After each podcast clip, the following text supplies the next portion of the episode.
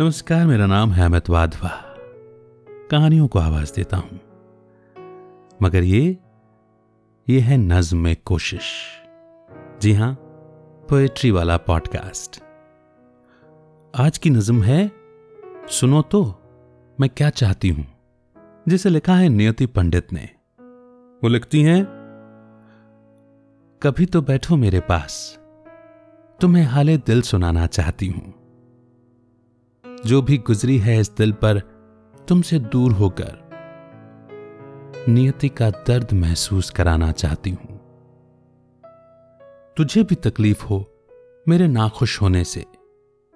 तेरे दिल में वो जगह बनाना चाहती हूँ। आओ मेरे पास। मेरा हाल तो पूछो।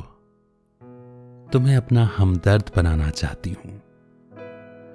छोड़ो ना। ये लड़ना, झगड़ना, रूठना, मनाना। मेरी ज़िंदगी में आओ। तुम्हें दिल का असहाब बनाना चाहती हूँ। यूँ तो तुम शामिल हो मेरे जिस्म के जर्रे जर्रे में। यूँ तो तुम शामिल हो मेरे जिस्म के जर्रे जर्रे में।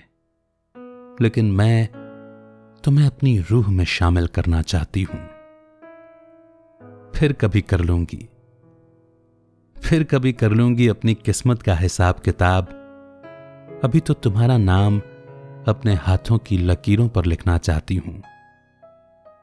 सुनो तो कि मैं क्या चाहती हूँ। ओ मेरी जान, मैं बस तुम्हारी होना चाहती हूँ। तुम्हारी होना चाहती हूँ। तुम्हारी होना चाहती हूँ। नियति।